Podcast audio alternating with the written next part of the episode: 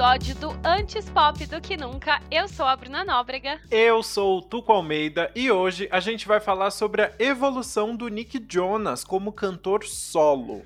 Sim, mas a gente vai analisar principalmente os dois últimos álbuns dele. O Last Year Was Complicated, que foi lançado no dia 10 de junho de 2016, e o Spaceman, que chegou no dia 12 de março deste ano. Ai meu Deus, é muita coisa, então bora começar? Bora!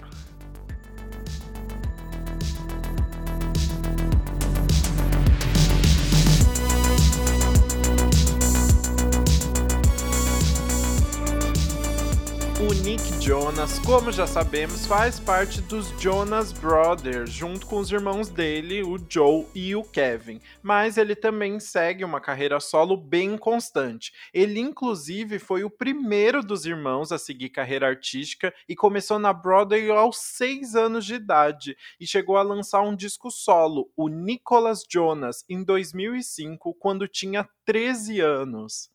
Sim, ele era o mais novo, mas foi ele que incentivou os irmãos mais velhos a irem para esse lado. e aí, em paralelo aos Jonas Brothers, em 2010, o Nick também trabalhou em outras músicas e ele chegou a lançar o álbum Who I Am como parte de outra banda que era chamada Nick Jonas and the Administration. E era um álbum assim bem bom até, eu gostava bastante dele. Eu Gosto, não né? sabia disso. É, eu achei maravilhoso. E aí, depois do que seria o fim definitivo dos Jonas, em 2013, ele lançou o disco Nick Jonas no ano seguinte, que teve músicas que cresceram bastante comercialmente, como foi Chains e Jealous. Mas agora a gente vai falar do que realmente interessa, que é o lançamento dele de 2016, faz quase cinco anos aí, que é o Last Year Was Complicated. Sim, o Nick contou que esse foi um álbum que ele começou a gravar ainda em 2014, logo depois dele lançar o anterior, mas tudo mudou quando ele passou por um término de relacionamento. E esse término seria com a Olivia Culpo, que é a Miss Universo 2012. E o término aconteceu ali por volta de junho de 2015, depois de cerca de dois anos de namoro. Então foi um dos namoros mais longos que o Nick já teve. E o término impactou bastante ele e gente vai ver isso nas músicas. Pois é, o Nick tinha escrito muitas das músicas do álbum anterior, tipo Jealous, sobre a Olivia.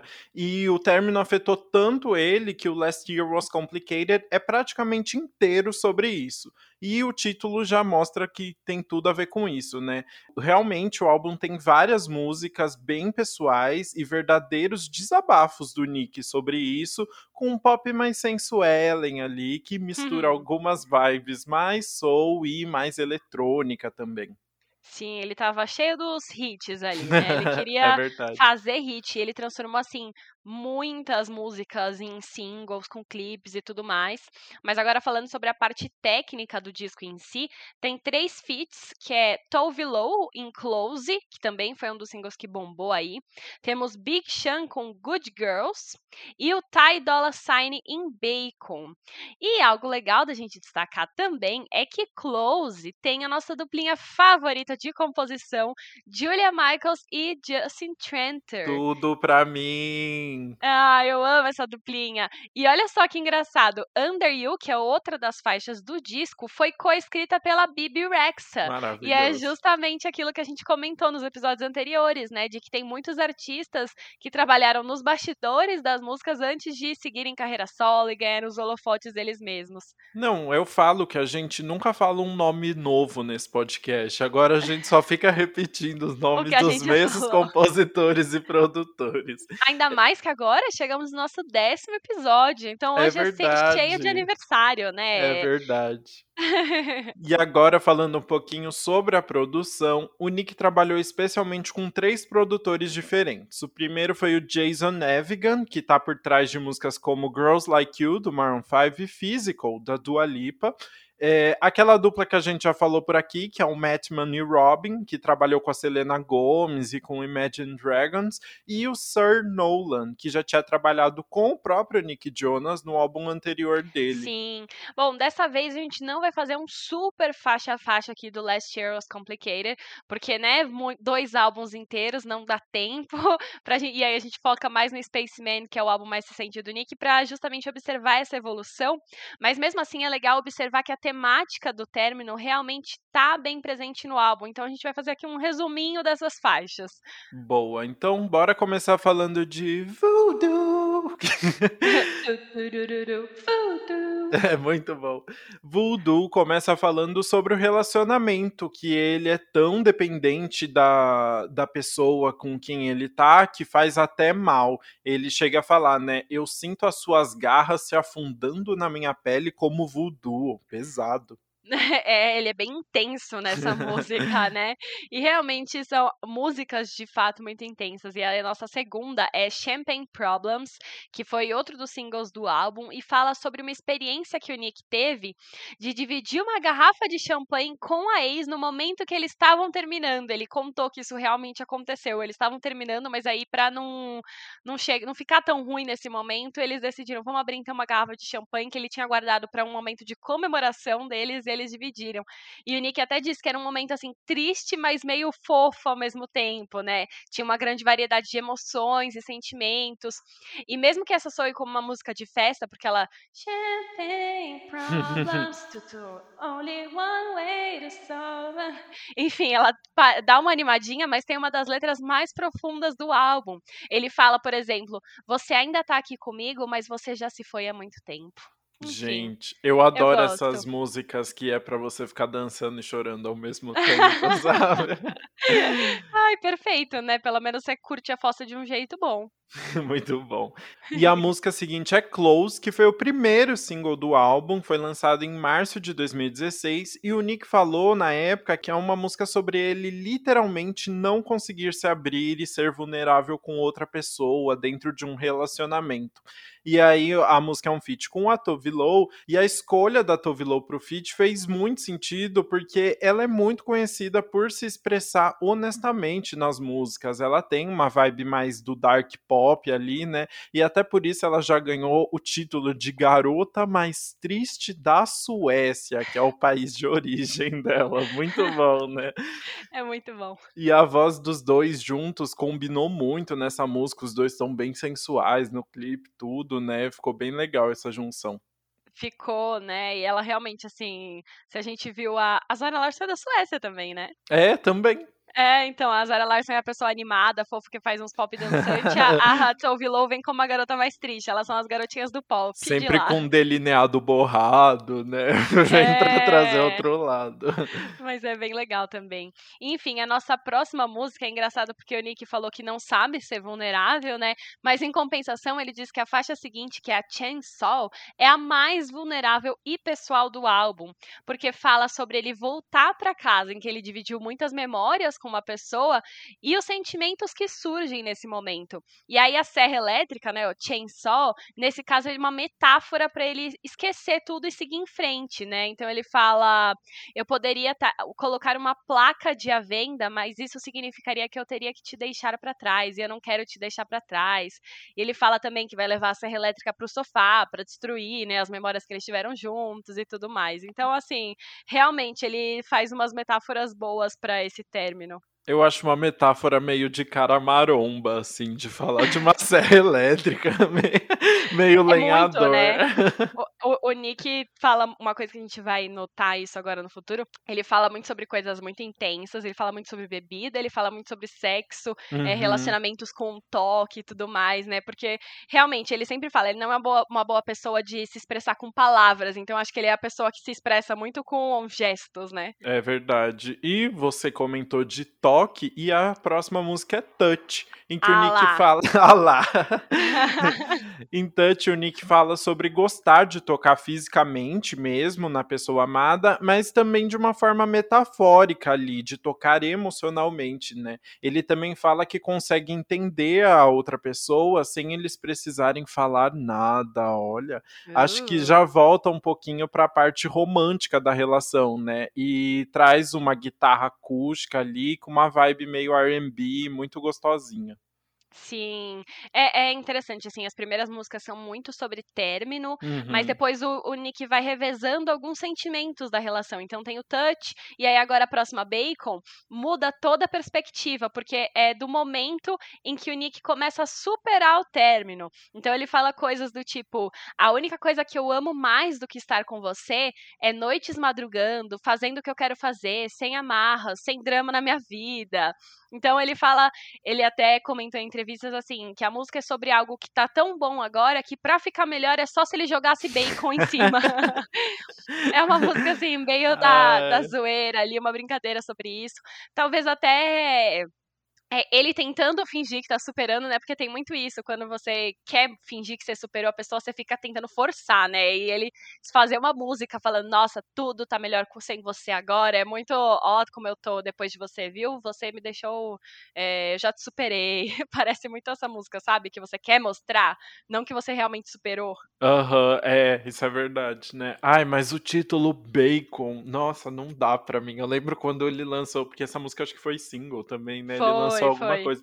E eu ficava, gente, não, pra que bacon, sabe? Num título de música. Uma coisa engraçada dessa música é que as pessoas confundiam. Ela sempre, tipo assim, quando você ouve sem prestar tanta atenção na letra, pode parecer que você passou a noite com a mulher da sua vida e tal, e aí você tá acordando com ela e tomando café da manhã junto, hum, sabe? Ovos e bacon. Faz e as sentido. pessoas. Ele, o Nick falou que muitas pessoas achavam que a música era sobre isso. E ele falou que não, não é nada a ver, é sobre o término, é sobre estar com meus amigos, não tem mulher aqui, entendeu? Eu não quero.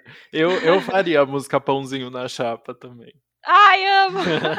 Café, é, o pingado. É o pingado. Bom, e Bacon tem a participação do Ty Dolla Sign, que dá mais uma animadinha. E a nossa música seguinte é o feat com o Big Sean, que é Good Girls.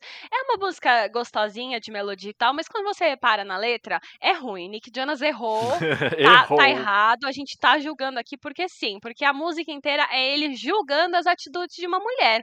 Tipo assim, ele julga o que ela posta, o que ela veste, o jeito que ela dança. Ele fala, por que, que as boas garotas decidiram virar má? Tipo, como se uma pessoa que estivesse dançando em cima de uma mesa, tipo, se divertindo, uma mulher, é má só por causa disso. Enfim, toda errada essa letra. Eu fiquei chocada, porque quando eu, eu ouvi, eu, ama, eu amo esse álbum, né? Tipo, eu uhum. já ouvi desde que foi lançado. E eu nunca tinha prestado atenção na letra. E aí agora, quando eu fui prestar, eu falei, eu não acredito que ele fez isso. Nick Jonas, seu hétero como diria Billie Eilish, all the good girls go to hell, né? Todas as garotas boas vão pro inferno. Viu? Então é melhor ser garota má. É isso aí. E aí, logo em seguida, vem The Difference, em que parece que ele já tá partindo para outra. Ele tá falando para uma garota por que, que ela deveria, deveria ficar com ele e como ele poderia ser perfeito para a vida dela, que ele vai amá-la como um homem adulto. Olha, o Nick é... Jonas cresceu. é muito isso, assim, ó. Você já ficou com vários caras, mas eu sou o diferente, eu sou o único. Ai, o homem. mas esse, é porque esse é um álbum também dele meio que querendo muito se mostrar como um ícone sexual e que cresceu e tal. Foi meio que na mesma época da campanha da Calvin Klein ou não? Não sei se da Calvin Klein foi um pouquinho antes pro, pro álbum anterior dele, o Nick Jonas, sabe? Ah, entendi. Ah, é verdade. Mas realmente é, ele então... tava nesse sentido, né? Ele fez muitos. É, nessa época dele pós-Jonas Brothers, ele fez campanha para Calvin Klein só de cueca, ele fez aquela série que ele era um cara gay. Uhum. É... Então ele tava tentando se desvencilhar da imagem de garoto da, da Disney, tipo, a todo custo, é, sim. É. Então esse álbum também faz parte disso, com certeza. E essa letra é, é isso claramente, né? Ele querendo mostrar essa diferença aí, né? Que ele cresceu. Uhum, total. E aí, em seguida, a gente tem o Don't Make Me Choose, que é ele falando pra garota que, assim, ele tá completamente comprometido com ela, que ele quer ela de todo jeito, mas ela não pode fazer ele escolher entre o amor e a vida dele. Provavelmente falando, assim, da carreira, né? Não, não me faça escolher entre o amor e a minha vida. Porque não dá, eu não consigo escolher. Ele até faz uma metáfora que seria escol entre escolher, escolher entre a mão direita e a mão esquerda. Tipo, esquerda. não dá. ah lá, é, você é canhoto? Pior que é bizarro, assim, né? Se você for pensar, eu prefiro minha mão direita, porque a mão tem extremo, então dá pra Não. escolher muito fácil. É, mas ele fica falando, né? Não faça eu escolher entre o trabalho, não sei o que lá, entre o não sei o que lá, não sei o que lá. Ele fica ali muito insistindo, por favor, deixa eu ficar aqui em cima do muro, né? É, mas pode até ser também um indício do, do término do relacionamento dele com a Olivia Culpo mesmo, né? Uhum. Ele é um cantor que viaja muito a trabalho pra fazer show e, e tá o tempo todo viajando. Ela também viaja muito, porque Miss Universo tem que estar cada hora num canto, né? Tem vários eventos pra ir e tudo mais.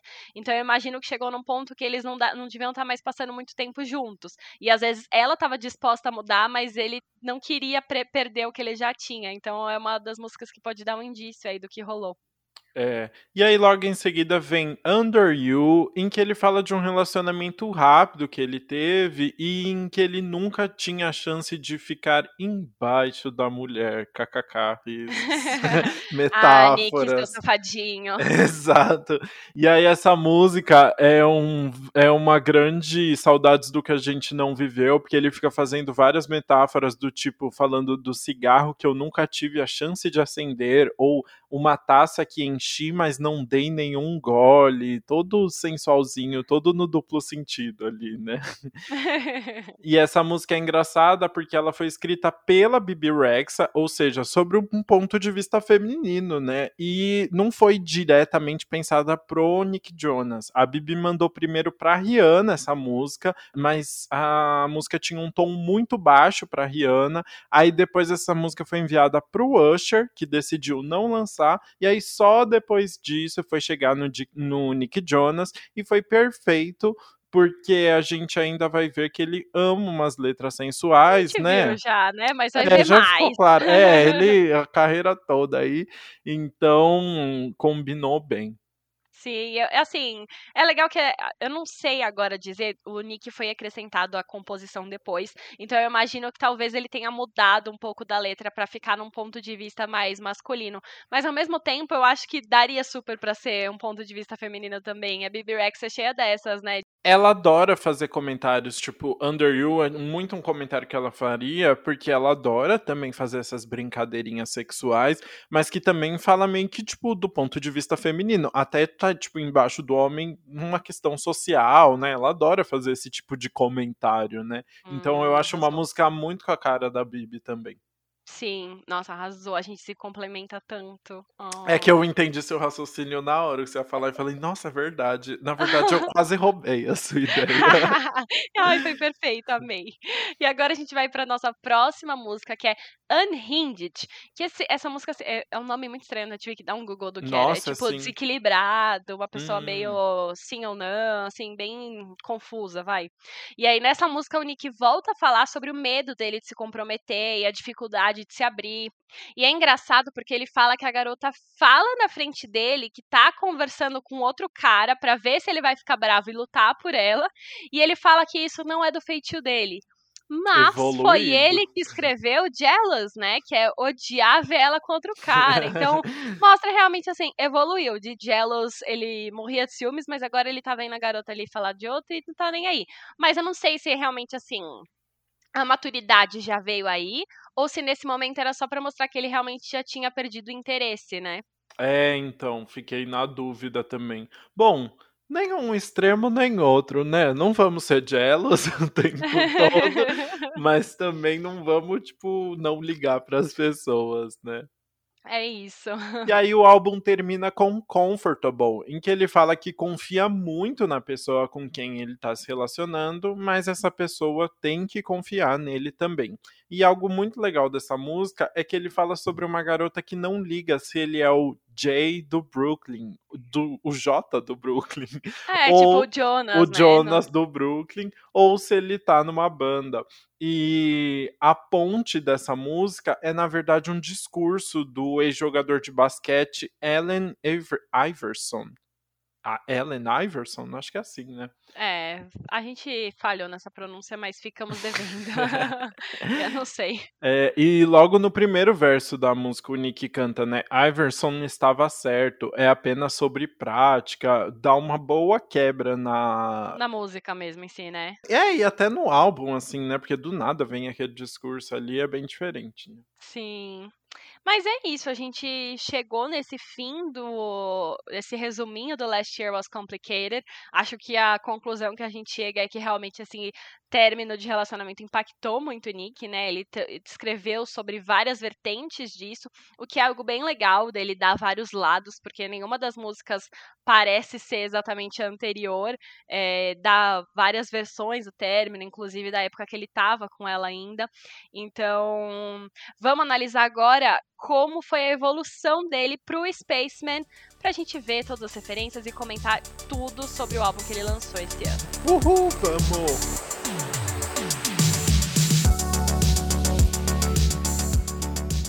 O Spaceman foi lançado há três meses como um trabalho que o Nick produziu durante a quarentena, porque ele estava com muito tempo livre em casa, como muitos de nós, né? Tanto é que a carreira dele com os Jonas Brothers continua em dia. Foi algo que ele fez enquanto estava todo mundo parado mesmo. Sim, e até por isso o disco é muito centrado nos sentimentos que surgiram depois de tanto tempo em casa. É, ao anunciar o lançamento do Spaceman em fevereiro, o Nick disse que fez esse álbum sentado em casa, se acostumando ao novo normal e torcendo por dias melhores. Ai, o novo normal. Ah, o novo normal. E aí a gente não sabe se ele fez isso conscientemente antes ou se ele só decidiu depois, mas ele diz, é, dividiu o disco em quatro grandes temas, que são distância, indulgência, euforia e comprometimento. E muitas das músicas de todos esses temas fazem referência ao relacionamento com a Priyanka Chopra icônica, perfeita, maravilhosa. Maravilhosa. Ai, e é legal, né? É, gente, enfim, vamos voltar para isso depois de, de ter um, um álbum inteiro só sobre término, e esse aqui é sobre inteiro sobre o relacionamento dele, uhum. os altos e baixos e tudo mais. Mas o Nick e a Priyanka começaram a conversar ali entre o fim de 2016 e começo de 2017, e aí eles ficaram um tempão sem se ver, separados, sem se falar, e engataram no namoro mesmo entre abril e maio de 2018. E aí foi uma coisa assim muito rápida. Eles começaram a namorar entre abril e maio de 2018. Aí em junho daquele ano, o Nick pediu ela em casamento e em dezembro eles já se casaram. Gente. E agora estão juntos desde então. Eles ficaram mais tempo se casando do que noivados, né? Porque o casamento durou tanto tempo, né? Foram tantos dias de festa. Sim, porque eles se casaram. É, eles tiveram a cerimônia cristã por causa do Nick, tiveram a cerimônia hindu por causa da, da Priyanka, que ela é indiana. Então, e os casamentos na Índia são cerimônias, assim, com vários dias. Então, eles tiveram. Nossa, e, e, mano, acho que tinha, tipo, umas 500 a mil pessoas no rolê. é, o negócio foi grande, assim. Né? A festa da Índia daquele ano. Inclusive, Foi. queria ter estado. Nossa, seria um sonho. é, mas voltando pro álbum, o Nick disse em uma entrevista para Apple Music que a maioria das músicas são como cartas de amor que ele escreveu quando não conseguia colocar o que ele estava sentindo em palavras. Olha que fofo. E falando nas partes técnicas agora, esse é um álbum do jeitinho que a gente gosta, tá? Ah, eu amo. São pouquíssimas pessoas que participaram da composição e da produção dele. Sim, todas as músicas basicamente foram compostas pelo Nick, com a ajuda da Mozella, que ela é uma artista que já compôs para Kelly Clarkson e para One Direction, além dela é, ter músicas próprias e cantar também. E o Greg e, e o Greg Kirsten, que tá por trás, olha só, de Hello da Adele e Chandelier e Ship Thrills da Cia. Então, assim, é o cara dos hits. E além de compor, o Greg também foi o produtor sozinho, assim, de todas as faixas. Então, assim, time pequeno. Ele faz absolutamente tudo. Né? o único nome diferente que a gente vê no álbum é na composição da música Deeper Love, que conta também com Mick Jones, que já fez parte do grupo de punk rock The Clash e também da banda Gorillaz até 2012. Você reparou uma coisa no Mick Jones, como é parecida com o Nick Jones? É, loucura, né? achei muito bom essa, essa referência aí. Bom, enfim, agora a gente vai pro faixa a faixa comentando sobre esses grandes blocos de temas que o Nick escolheu para dividir. Bora!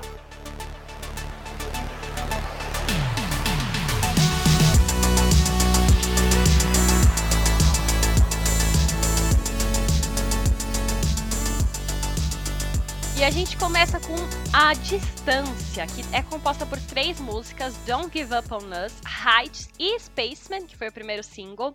E assim, Don't Give Up on Us foi a primeira música escrita para o álbum, além de ser a primeira música é, do álbum em si, ela foi a primeira música composta.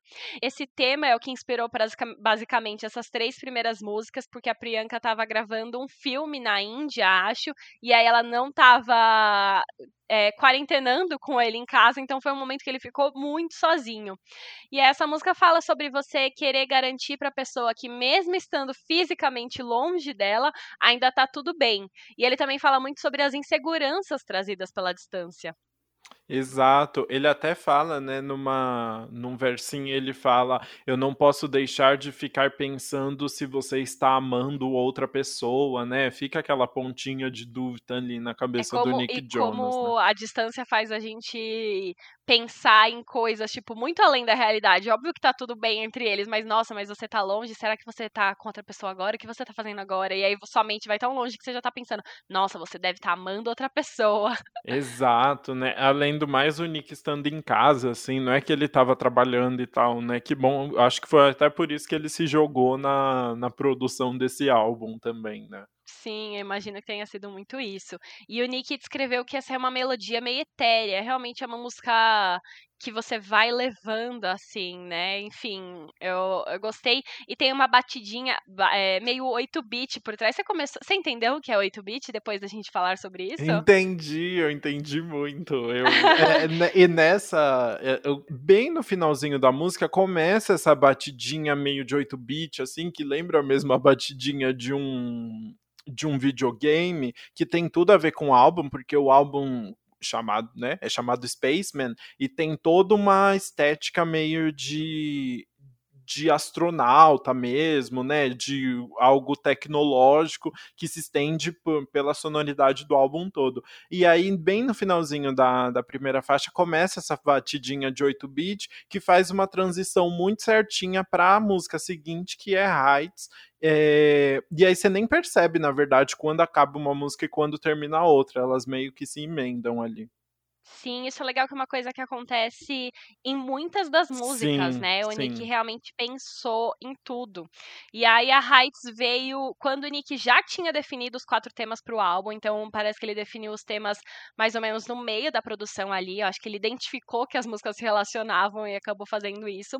E aí ele queria criar uma jornada para a pessoa ouvindo em que os assuntos se relacionassem. E aí quando o Heights veio Don't Give Up e Spaceman já estavam prontas. E ele queria só colocar mais uma ali para fechar o bloco.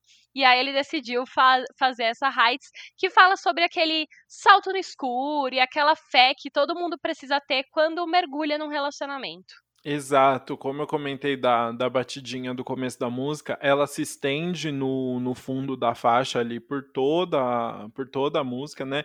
E é uma música que fala sobre um relacionamento muito intenso, né? Aquele relacionamento tudo ou nada ali, dá pra ver todo esse sentimento é, bem intenso do Nick, né? E essa música contou com uma participação bem especial também, né? Sim, olha que doido, eu não tinha nem ideia, tá? Não foi uma coisa que eu ouvi e reparei, foi Uhum. uma coisa que eu vi nos créditos da música. Ela tem backing vocals da Priyanka.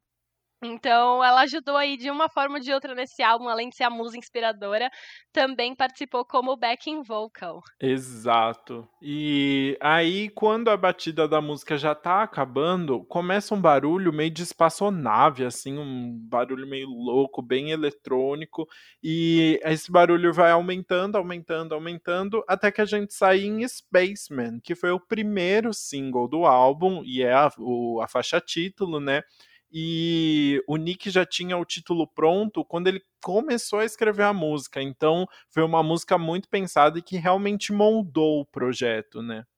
Sim, eh, ele queria uma metáfora uma palavra para representar o que ele estava sentindo naquele momento. E aí ele achou que Spaceman, que é tipo o homem do espaço, né? Não é astronauta exatamente, mas esse homem do espaço, é, representava o que ele estava se sentindo, que era desconectado da realidade, completamente separado do mundo. E aí ele se inspirou nisso, também levou em conta o fato de que ele estava longe da Priyanka, estava passando por uma eleição bem polarizada nos Estados Unidos no ano passado, né? Que foi o Trump contra o Biden. E, claro, a pandemia, assim, tem muitas referências à pandemia por exemplo, os números estão ficando mais altos, mas a gente continua é, caindo, no sentido, muita gente está morrendo, né? E os números das infecções estão aumentando, porque a gente não deve viver com ninguém ao nosso lado. Então ele fala sobre isso também. Inclusive, tem uma. O segundo verso começa: Tiro a máscara no minuto que eu chego em casa, agora tudo tá seguro porque eu tô sozinho, é quase como um homem no espaço. Hum, muito interessante, né? E ele traz essa questão do homem no espaço também com umas referências aí que a música pop já trouxe antes, né? Como, por exemplo, as inspirações no David Bowie, que tem o Starman, né? E o Elton John, que tem o Rocketman. Então todo mundo quer ser um homem no espaço aí, né? E é legal que logo no, no primeiro verso da, da música, ele fala Houston, I think we have a problem, né? Eu acho que nós temos um problema, que foi uma fala, na verdade, que os astronautas Jones, ai, que... esses nomes difíceis, né? Vou tentar. John Swigert e Jean Lovell. Então foi a fala aí que os astronautas que a Bruna falou comunicaram com o centro de controle da NASA em Houston. Na época, eles descobriram uma explosão que prejudica o, o estado da nave ali e falaram: Houston, nós, te, nós tivemos um problema. Então, a música já traz essa referência ali do, da NASA para Spaceman também. E aí, essa música quebra essas transições que ele estava fazendo entre as faixas, porque agora a gente vai mudar de tema, né? Nós vamos sair da distância e ir para a próxima parte, que é a indulgência. Sim, a, a indulgência tem duas músicas, que é Too Drunk e Delicious, que são assim coisas que o Nick fazia para se distrair é, para se distrair da pandemia, basicamente, do tudo que estava vivendo, ou seja, bebê e sexo. e mais bebê, porque a Priyanka tava. Teve uma parte que a Priyanka tava viajando, né? Nem tava. É, exato. Então, assim, ele bebeu muito. E aí, inclusive, no Too Drunk, assim, ele fala sobre essa rotina cansativa de todo dia ser igual dentro de casa e a vontade dele de beber. E, assim, a letra inteira é ele arranjando desculpa para beber. Então, por exemplo, ah, já são quatro da manhã. Putz, é, tá na hora de dormir. Mas se bem que começou um novo dia, né? Então acho que eu devo beber para comemorar. Ah, ah, deve ser 5 da tarde em algum lugar, então eu posso beber agora. ah, minha mãe iria dizer para não beber, mas é, não sei o que, eu tô me sentindo mal, então eu vou beber. Enfim, ele vai inventando. É muito engraçado. Exato. É, a música tem uma. Too Drunk tem uma produção mais tradicional ali do pop e puxa um pouquinho da guitarra elétrica de fundo para deixar algo mais animadinho, né? E é bem diferente de Delicious, que já começa com uma espécie de frequência de TV ou de rádio, é, antes de entrar já numa vibe mais antiga antiguinha, com umas referências dos anos 80 ali, né? Ele coloca uns saxofones, alguma coisa assim. Eu não sei se é saxofone, né? É, não sei também. Eu, Instrumentos eu... de é... sopro. Isso, é isso que eu queria dizer. pode ser uma flauta, pode ser uma brincadeira, mas. Não, é, mas esses instrumentos de sopro, tipo saxofone, né? Que vai o. sei lá, não sei. É, de uma, uma influência bem dos anos 80 ali, de. Eu, um pouquinho de. Eu pensei naqueles. É, me veio na cabeça aqueles filmes antigos que tem os bailes de jazz, assim. Hum, boa. Sabe? É. Uhum. E eu, o, o, próprio Nick falou que ele trouxe influências de artistas como Huey Lewis e The News e o Peter Gabriel. Então ele trouxe essas referências de fato dos anos 80, antiguinhas, para essa música. E realmente, assim, a letra não é tão, tão demais, assim, né? É uma letra simples, mas a produção dessa música, a melodia, o ritmo, tudo é muito gostosa. É verdade. E na letra é muito legal também, né? Ele tá falando sobre como a pessoa que ele tá, no caso Priyanka Chopra, não contem para ninguém porque ele não fala o nome dela, né? Como essa pessoa é maravilhosa e deixa ele com vontade o tempo todo porque ela é muito delicious, né? E mostra, mas tudo isso com uma perspectiva um pouco mais madura ali, né, em relação ao Jealous, por exemplo. Ele fala: "Eu não me importo de outros caras olhando para você, tipo, porque deve ser uma constante quando você é um casal Priyanka Chopra e Nick Uhum. Jonas, né? Sim, todo mundo olha pra eles. E ele repete muitas vezes, né, que tá todo mundo olhando pra ela e, enfim, tá tudo bem. Uhum. E agora a gente vai entrar no próximo bloco, que é Euforia. que Não a série da são- HBO. Não a série da HBO, que são essa parte fala sobre os sentimentos muito intensos que deixam ele nesse estado de euforia. É, o amor, principalmente, né? Mas as vertentes aí desse amor. E aí a gente vai ter This is Heaven, Sexual e Deeper Love. Estão começando por This is Heaven, This is Heaven, pra deixar mais é muito boa essa música. É muito gostosa. Foi o segundo single do álbum e é uma das músicas favoritas do Nick, muito fofo. A música fala sobre a experiência pessoal dele também com a fé e a religião, além de ser uma grande declaração ali, uma realmente uma carta aberta para Priyanka Chopra, né? Sim, ele disse que é quando você tá num estado realmente de euforia e conexão com uma pessoa, é, isso deve parecer o paraíso. Então, quando você tá com aquela pessoa amada e vocês estão dividindo aquele momento, é o This is Heaven dele. E aí ele falou uma coisa muito engraçada, ele falou, então, claramente o paraíso teria solos de saxofone. E aqui ele coloca o saxofone, porque aqui ele falou especificamente saxofone. Então, realmente tem. E outra coisa, outro elemento ali da música que é muito legal e faz todo sentido é que ele coloca no finalzinho um coral pra cantar o refrão, que é uma coisa bem clássica de igrejas, né? Então, pra representar essa conexão com fé e religião, o coral todo cantando o refrão is Heaven. Legal. E eu adoro que aí ele tá ali na igreja em This is Heaven e ele faz uma transição perfeitinha pra música seguinte, que é Sexual. Parece novamente que é a mesma música, assim, tá tudo bem unida, mas dessa vez é uma música com uma vibe um pouco diferente, uma música bem sexual, né? Inclusive o Nick che- chega a citar o Marvin Gaye, que é, foi um cantor de R&B muito grande, né, que tem a música Sexual Healing, né, ele ele fala Marvin Gaye on the track, né? Marvin Gaye na faixa. É, já deixando claro as referências ali, realmente que ele tá se colocando nesse lugar das músicas mais calientes de novo.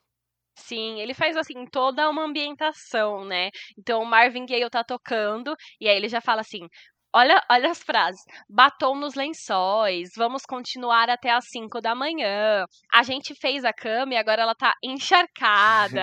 Você coloca o sex, né? O sexo em sexual. Muito então, bom. assim, é a menina fa- falando tudo. Falou. e olha uma coisa interessante dessa música também. Ela ia se chamar Glow antes. Ela não tinha. eh, Não era o nome sexual. Ele não queria deixar tão explícito, né?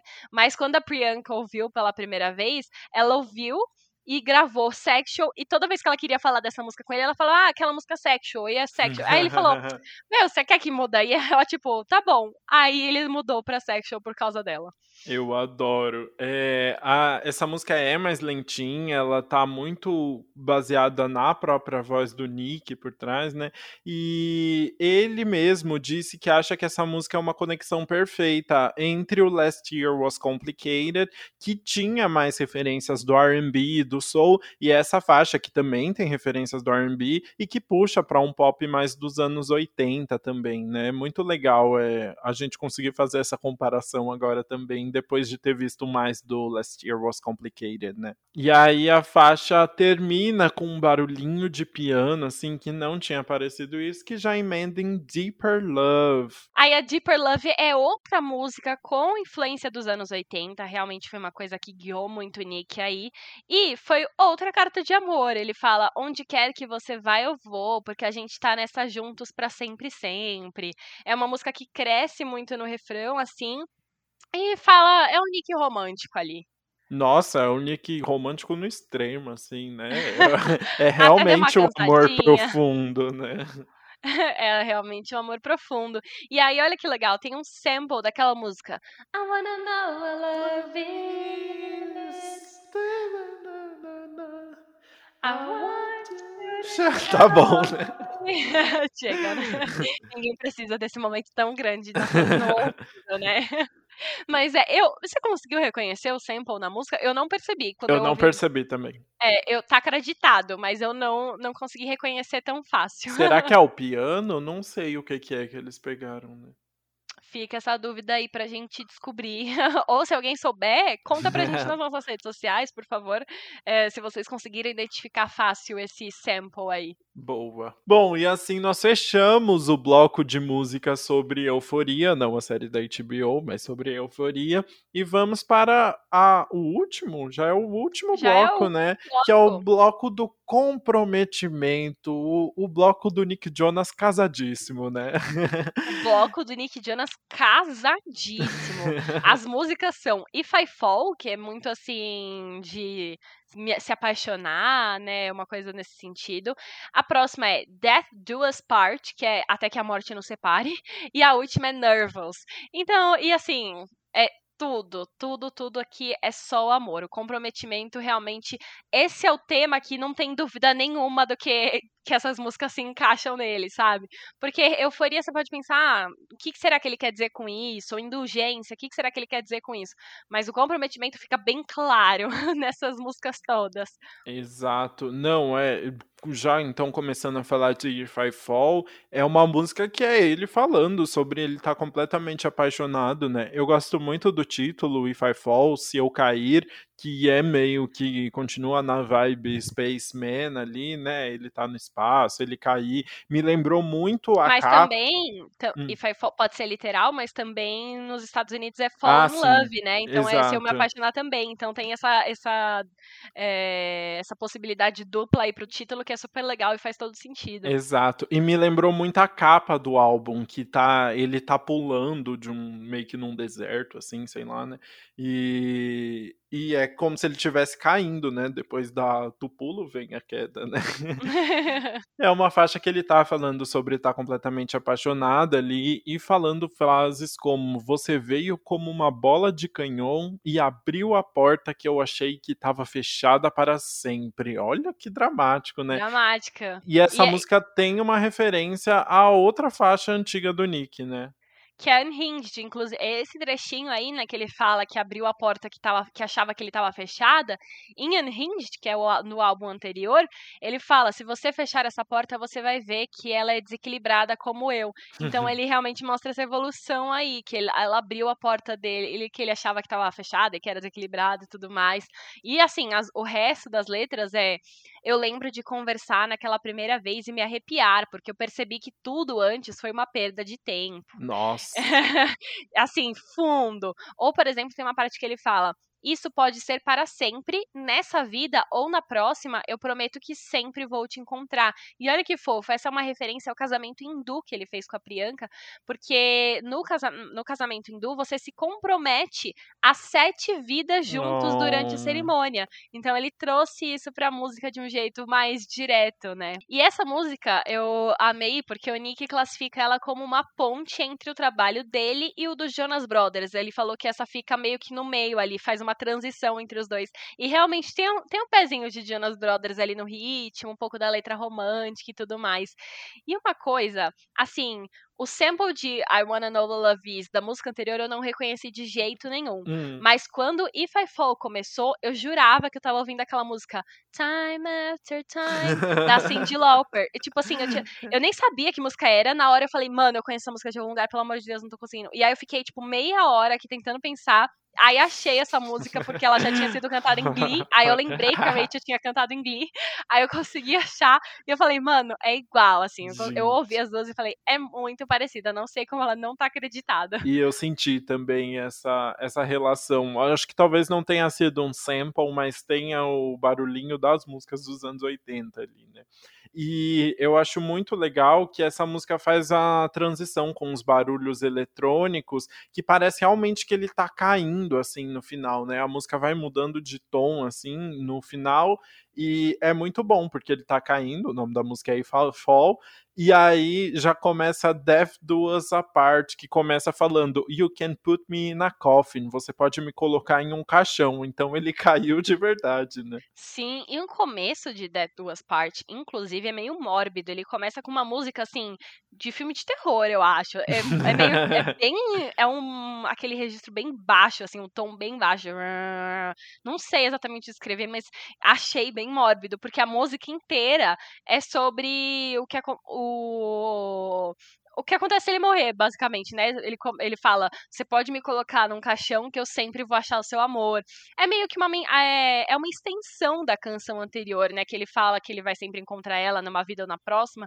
Aqui é, é isso também, fala traz essa vibe de se ele morrer, ele ainda vai encontrar ela. E também compara o amor deles a várias coisas, assim, que são tão inusitadas que eu acho que tem que ser piada interna deles. Porque ele fala: Ah, o nosso amor é tipo caviar com Pringles. É. Nunca testei, não faço ideia de ser bom ou ruim, mas parece ser uma metáfora que agradou eles aí, então ok. ah, mas faz sentido, né? Tipo, caviar, porque Pringles pra gente é algo caríssimo, é caro como caviar, mas pra eles é barato, né? Então é tipo, juntar, é um vejo, amor high-low. Tipo, juntar o, o chique, o top maravilhoso, mas com Pringles, então eles são o casal que vai no Met Gala juntos, Isso. mas também come Pringles no sofá vendo TV, né? Exato, exato. Tipo, ai, a gente é doidinho, sabe? Coisa de gente rica falando o que é normal, sabe? Ai, beleza.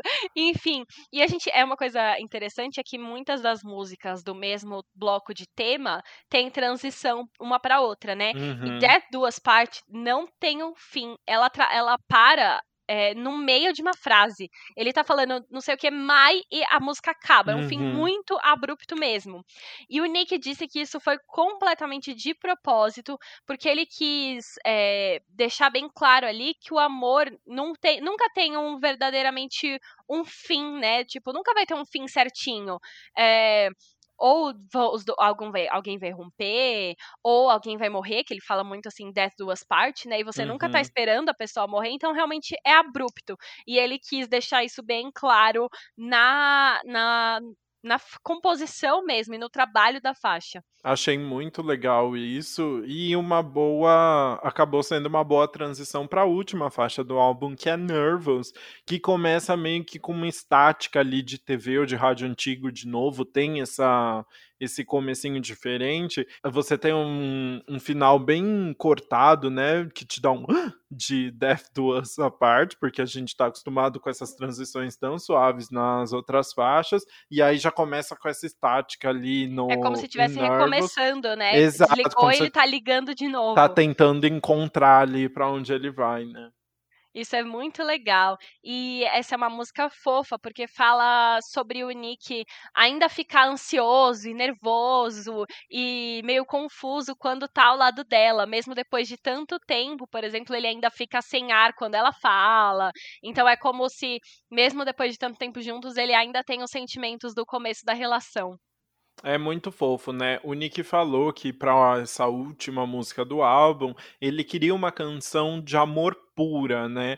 É, algo com, como o Dan and Shay fazem, algo mais nessa vibe, mais produzida de um jeito que combinasse com o resto do álbum dele, bem pop, né? Sim, até porque Dan and Shay é tipo countryzão, né? Exato. Então, é, no, na questão da letra faz sentido Dan and Shay, mas a melodia já é uma vibe mais Nick. Ele e uma coisa, né? É, e uma coisa tão fofinha que eu vi quando ele falou, que ele falou que ele também se inspirou um pouco em Up, Altas Aventuras Aventuras, o filme hum. da Pixar, porque ele ama o amor entre o casal é, dos dois é, do Carl, né, e, o, e a menina, que não muda com o passar dos anos, né? A Ele continua Ellie. olhando. Ellie, desculpa, esqueci. que mesmo com tudo que. Não é spoiler falar que ela morre, né? Mas mesmo. Não, é nos primeiros 10 minutos. Sim, então, e tipo, mesmo assim, ele tem o mesmo sentimento por ela com todos os passados dos anos. E quando, até quando eles ficam velhinhos juntos, eles têm ali o mesmo amor. E ele diz que ele quer ser assim pro resto da vida dele também. Fofo. Ai, fofo, todo fofo. E assim nós chegamos ao final do nosso faixa a faixa. Então, bora pro nosso veredito? Bora!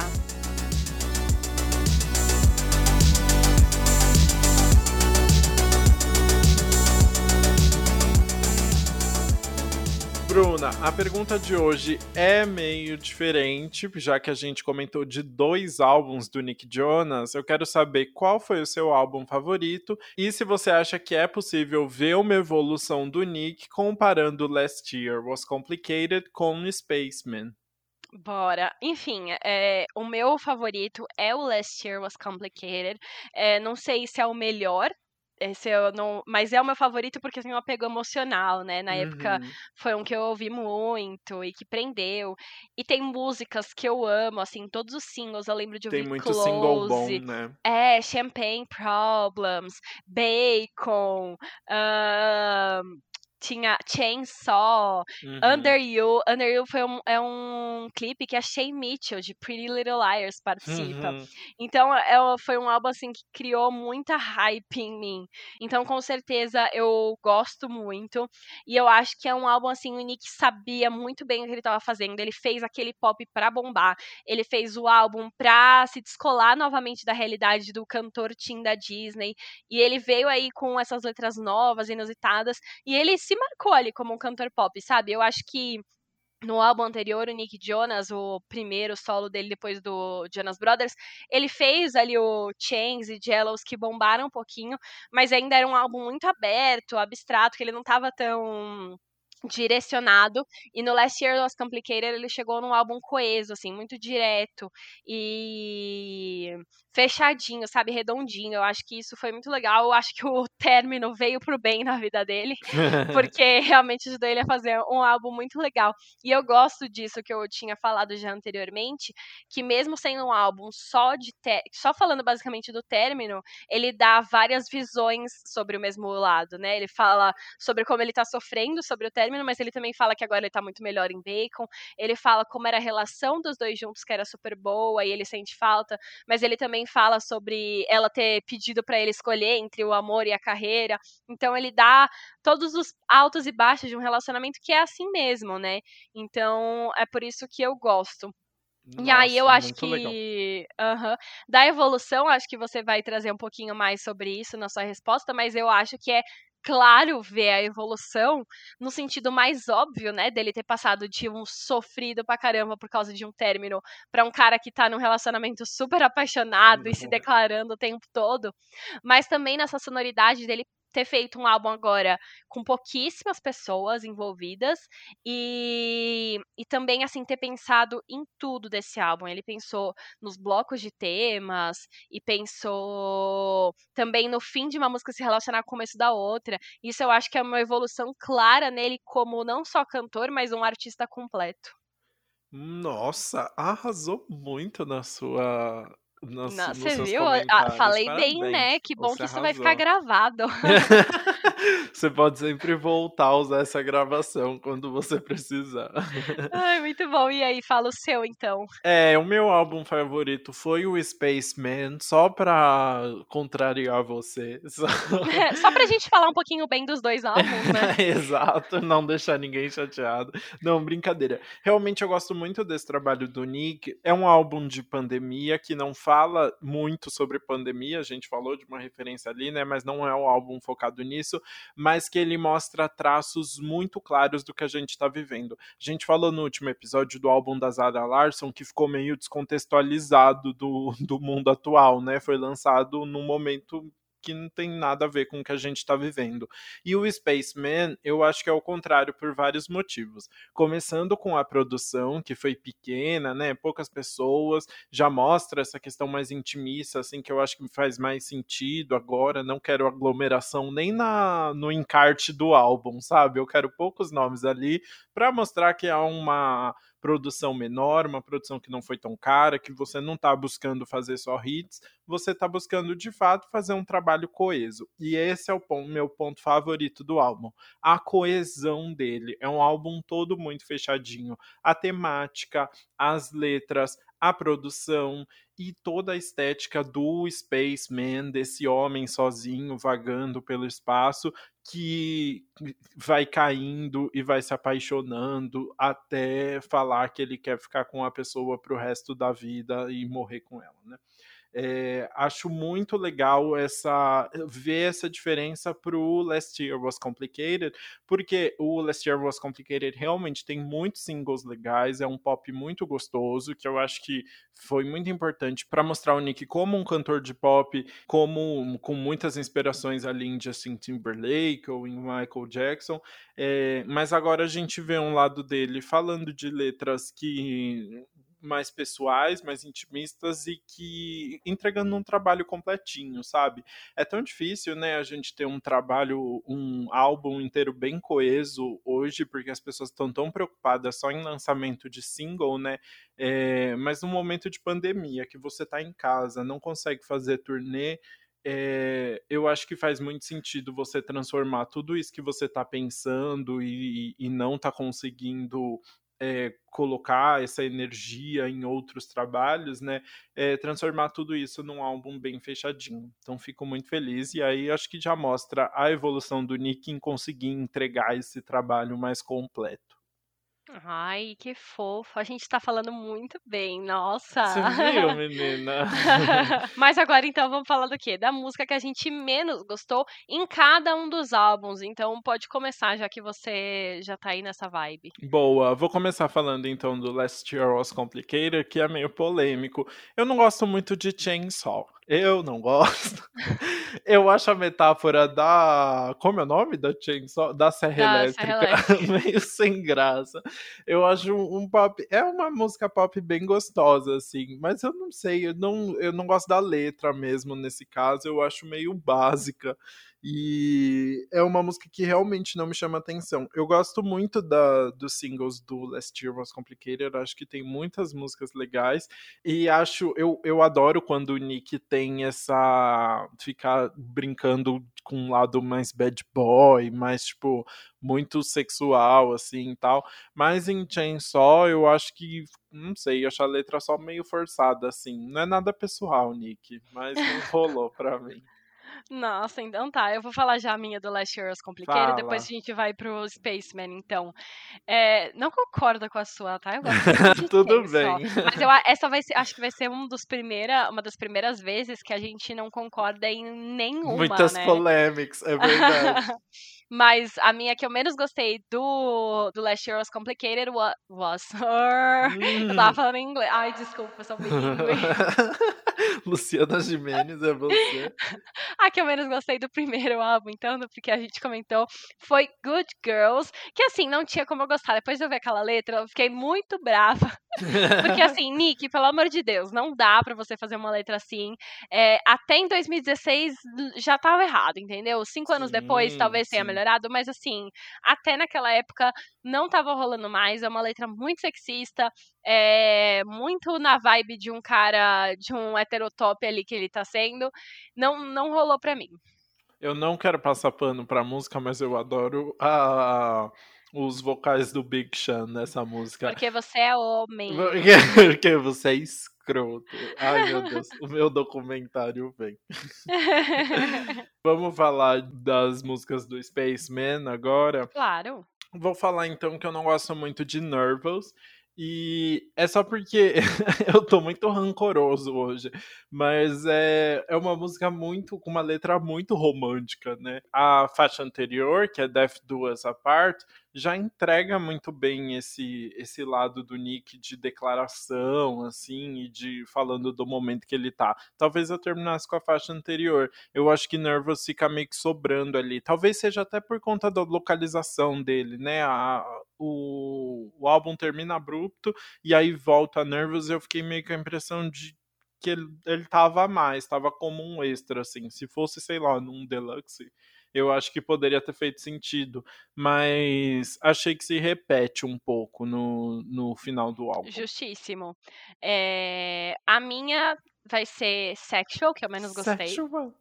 É, é uma música que eu acho que se diferencia, né? Essa música tem um pouco. Eu não sei se tem um pouco menos de produção, mas é uma produção um pouco que fica mais ao fundo, a voz do Nick tá predominante. Ele canta meio sussurrado, ele, né? Ele canta vibe Billie Eilish, né? SMR. ele, é, é uma música que se diferencia do álbum, acho que isso é um dos motivos. E o outro dos motivos é, é a letra, assim, tipo, Nick, a gente já entendeu que você é, ama sexo, Ele é sabe? é transarino, né? Tá é, você precisa ficar descrevendo cada detalhe. Será que você não quer, sei lá, se aprofundar um pouquinho mais? Ele, ele gosta, né? Fazer o quê? Mas eu não, desculpa. Ai, muito bom. É, vamos falar das músicas que a gente mais gostou. Vamos. Você quer começar com as músicas pra... que a gente mais gostou do Spaceman pra você agora defender Sexual? Vamos, só pra causar polêmica. A minha música favorita do Spaceman é Sexual. Ai, Isso é ótimo, muito bom. É, eu gosto porque, assim, num, eu acho que realmente não é nenhuma música que, que tá mega consoante com o resto do álbum, assim, eu acho que ela realmente tá um, ela é diferente de todo o resto, é, apesar de ter a mesma vibe meio anos 80 que ele traz em outras faixas, para também fazer um sentido, não é que ela tá completamente deslocada, né, mas eu gosto muito desse, diferente de você, eu gosto muito desse Nick Jonas bad boy querendo muito falar de sexo, assim, eu acho muito engraçado, porque me lembra justamente o que eu falei, me lembra muito, essa música me lembra muito o Justin Timberlake, me lembra muito o Michael Jackson, ele fica até fazendo uns ah, ah. Então, realmente, eu acho uma música muito divertida. Eu gosto de ver o, o Nick mais soltinho, mais brincalhão. Ele é brincalhão assim ah, mesmo, ele é amiga. é brincalhão. Ah, seu passador de pano. Mas Olha, qual que é a dá. sua música favorita?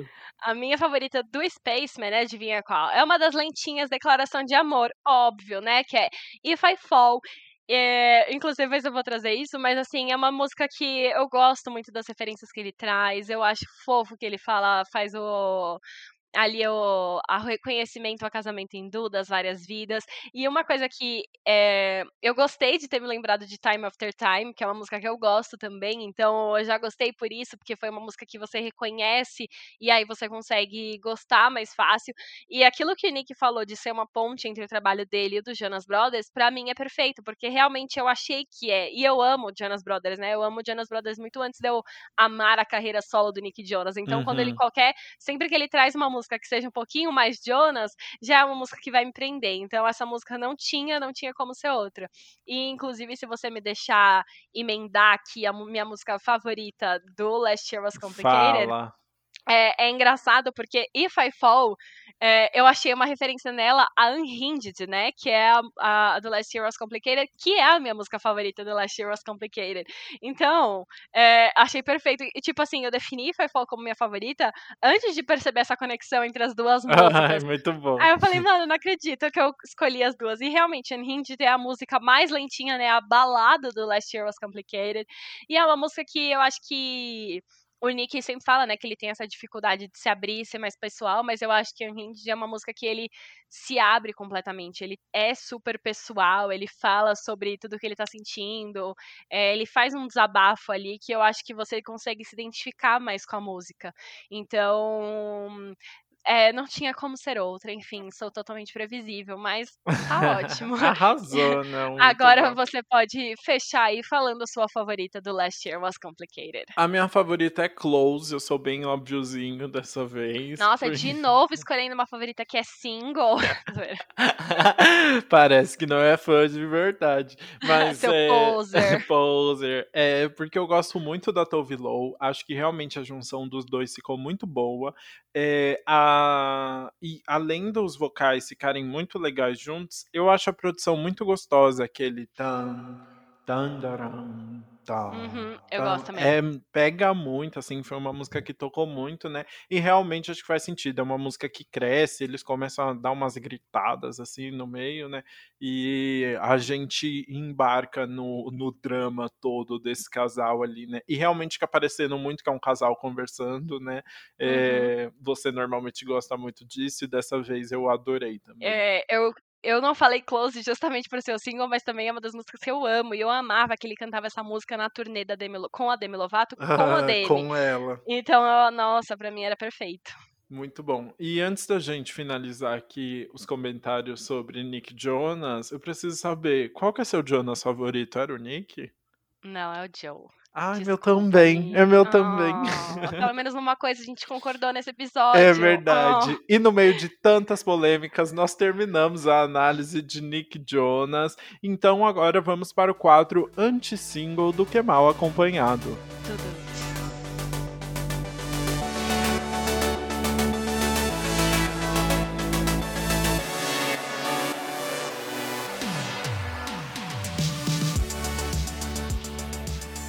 E a gente vai começar o nosso quadro com quem? Com Billie Eilish, que Tudo. lançou Lost Cause na quarta-feira. Ela foi diferentona, não quis lançar na sexta, lançou o single na quarta.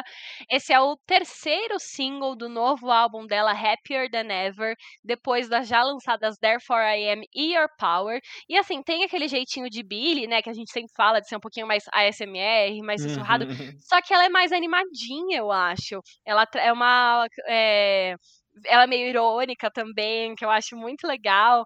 É, fala sobre um cara que ela amava e que se achava o fodão, mas na verdade para ela é uma causa perdida. Ela até fala assim: e você nem tem um emprego, sabe? Tipo, ah, que bizarro, que péssimo, não sei o quê. E assim, mas a, o melhor dessa música é o clipe que ela ganhou. Porque é um clipe icônico. Billie Eilish é. com várias amigas em uma casa, elas dançando juntas, se zoando, atacando spray uma na outra, e zoando o ex. Enfim, esse clipe é perfeito e eu acho que eu gostei ainda mais da música por causa do clipe. Não, e Billie Eilish, como você nunca viu nesse clipe, né? Primeiro uhum. que ela tá com umas roupas mais curtas, ela tá, tipo, tem umas cenas que ela tá quase de calcinha, um shortinho curtos. Tá, é, assim, tá de né? calcinha esse o tchan, assim, e, né? É muito. Ela normalmente não mostra o corpo. Depois da capa da Vogue, é, ela já ficou claro que ela ia mudar isso nessa nova fase, né? Mas foi bem legal. É muito legal ver, ver a Billy se divertindo com outras pessoas, uhum, porque a uhum. gente da, teve. Da idade dela, né? É, e, e também elas fazem até coreografia. Quem diria que a gente veria a Billie Eilish fazendo, fazendo uma coreografia, coreografia. né? Eu muito achei divertido. muito legal. Isso mostrou ela como a jovem de 18 18, né, anos que ela realmente é. Porque a gente esquece, né, que a Billy é, tipo, muito novinha ainda. É, ela parecia aquela menina que, nossa, só fica em casa com a família, que é super blasé, assim, e tal. E ver ela se divertindo nesse clipe com outras amigas, pessoas da idade dela, e fazendo o que ela quer, é muito legal. Eu tô muito feliz que ela tá realmente se sentindo agora livre, é, não quer mais esconder o corpo, que é uma coisa que ela fazia antes, ela tá se abrindo mais. A Billy, é, eu vejo aqueles vídeos que ela faz pra Vogue também, ela é uma pessoa maravilhosa, o documentário dela.